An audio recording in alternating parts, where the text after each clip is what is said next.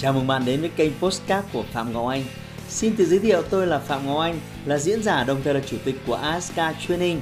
Tôi đã có gần 20 năm kinh nghiệm trong lĩnh vực đào tạo phát triển con người. Trong chuyên mục Postcard này, chúng ta sẽ cùng nhau trao đổi để cùng nhau kiến tạo thành công bền vững và xây dựng một cuộc sống hạnh phúc viên mãn.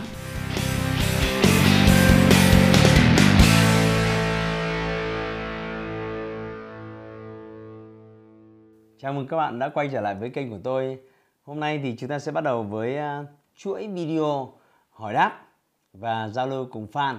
Tôi à, như thường lệ hàng tuần tôi có trích ra một số những cái câu hỏi mà đặc biệt liên quan đến những cái video mà tôi đã phát hành. Đây là những câu hỏi đầy tính thực tế, nóng hổi, thời sự và tôi cho rằng là chúng ta sẽ học được rất rất là nhiều điều từ câu trả lời của tôi. À, chúng ta bắt đầu với câu hỏi của bạn Hoàng Nguyễn. À, hôm nay em nhận được điện thoại từ ngân hàng tài chính, có bảo là nếu không thanh toán khoản vay thì sẽ bán hồ sơ của em cho giang hồ, tức là đòi nợ thuê. Vậy thì em phải làm sao đấy anh? Em cũng đã đàm phán với ngân hàng nhiều lần, nhưng chưa được. Bên ngân hàng bảo, nếu bây giờ không thanh toán khoản tiền vay, thì bây giờ nó cho giang hồ xuống lấy mạng cả nhà em.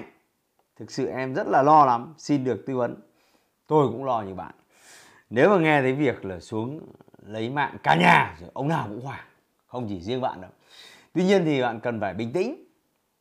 À, tôi tin là ai cũng ờ, gặp những cái tình huống mà bên ngân hàng tài chính cái ờ, nghiệp vụ quản lý rủi ro họ gọi điện đến chúng ta ờ, với nhiều cái hình thái khác nhau. Đôi khi mình là con nợ nhưng đôi khi mình chỉ là bạn của một con nợ thôi.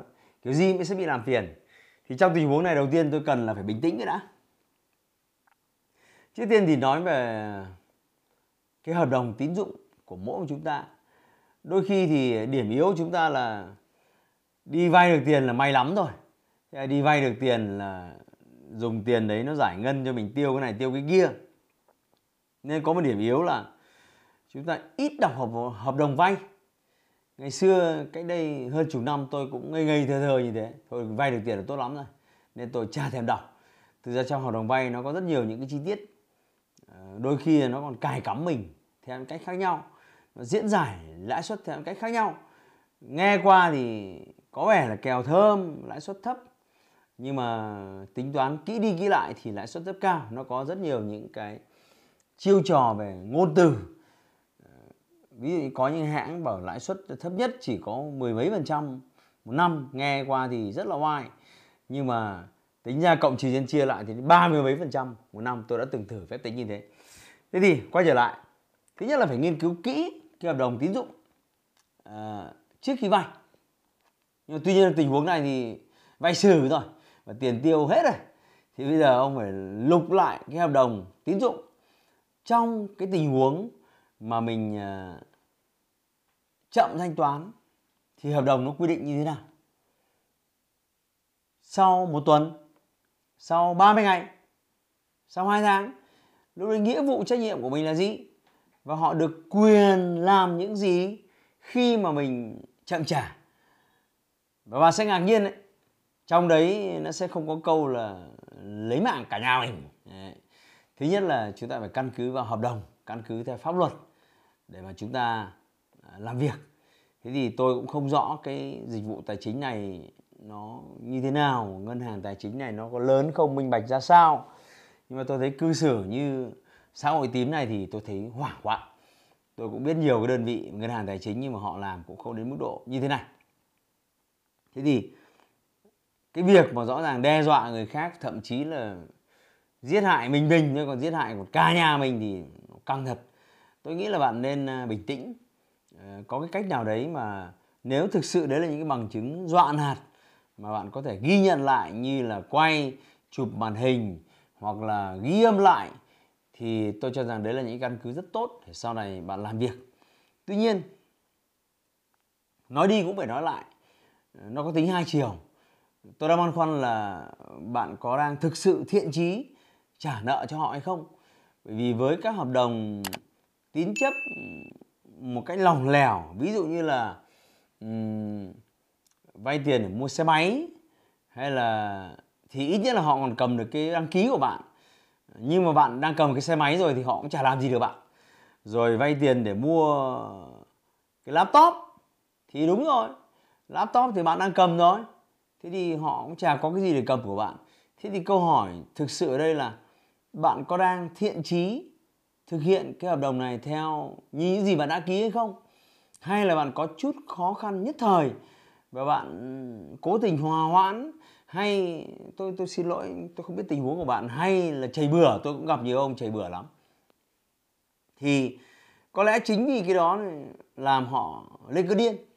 Còn thực sự ừ, nếu mà cái tài sản của mình vẫn còn hoặc là mình có cái gì đấy mà thiện trí để cho họ làm tin và mình thiện trí đối thoại với họ còn vẫn đối thoại theo kiểu là em không có tiền đâu, chờ khi nào em có tiền em giả. Đấy, đối thoại kiểu đấy thì chẳng có ý nghĩa gì cả. Họ vẫn ờ, đang cầm đằng đang lưỡi và họ vẫn là người thua thiệt. Thì tổng kết lại, tôi cho rằng cái thời khốn khó này thì ờ, ai cũng phải đi xoay sở, ai cũng phải đi vay mượn tiền.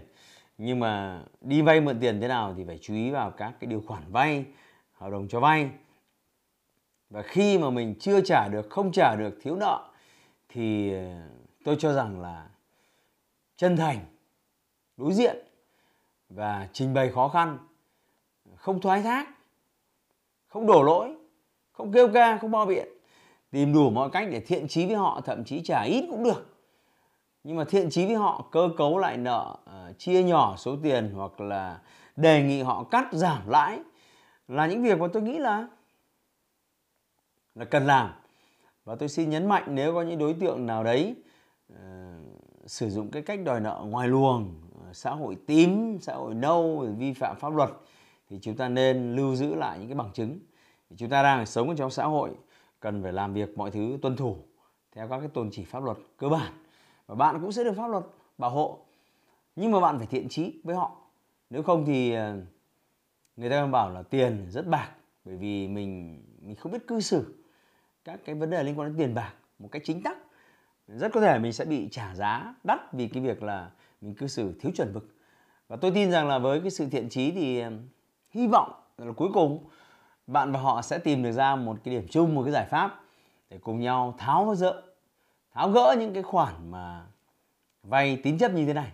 Và đặc biệt là phải rút kinh nghiệm là nếu mà không phải vì những cái vấn đề cực kỳ khẩn cấp cấp bách mà đơn giản chỉ việc mua sắm cho bản thân thì tôi khuyên là cũng nên hạn chế đến tối thiểu những cái khoản vay tín chấp như thế này, mà đặc biệt là có hơi hướng liên quan đến xã hội tím. Sau này rất là mệt mỏi. Tôi có đồng cảm với bạn vì cái đây mười mấy năm, tôi cũng trải qua những khó khăn tương tự rồi. Nó rất là đau đầu. Nhưng mà rồi cũng qua thôi. Bạn hãy lạc quan lên và sử dụng một số những chiến lược mà tôi vừa nói với các bạn cảm ơn các bạn đã đặt câu hỏi rất là thú vị và hy vọng sẽ nhận được thêm những câu hỏi liên quan đến vấn đề tài chính ngân hàng tín dụng và kể cả xã hội đâu, xã hội tím. Nếu bạn thấy cái phần trả lời của tôi là hay thú vị bạn có thể like share và bấm nút đăng ký để theo dõi những video tiếp theo. Tôi còn nhiều cái câu hỏi rất hay ờ, trả lời fan của tôi. Xin chào và hẹn gặp lại ở video kế tiếp. Hãy like và chia sẻ postcard này để nó có thể tiếp cận và giúp ích cho nhiều người hơn nữa. Đồng thời nhấn vào nút theo dõi kênh postcard của tôi để nghe thêm nhiều nội dung hấp dẫn khác. Cảm ơn bạn đã dành thời gian lắng nghe. Chúc bạn thành công và hẹn gặp lại bạn trong những chủ đề tiếp theo.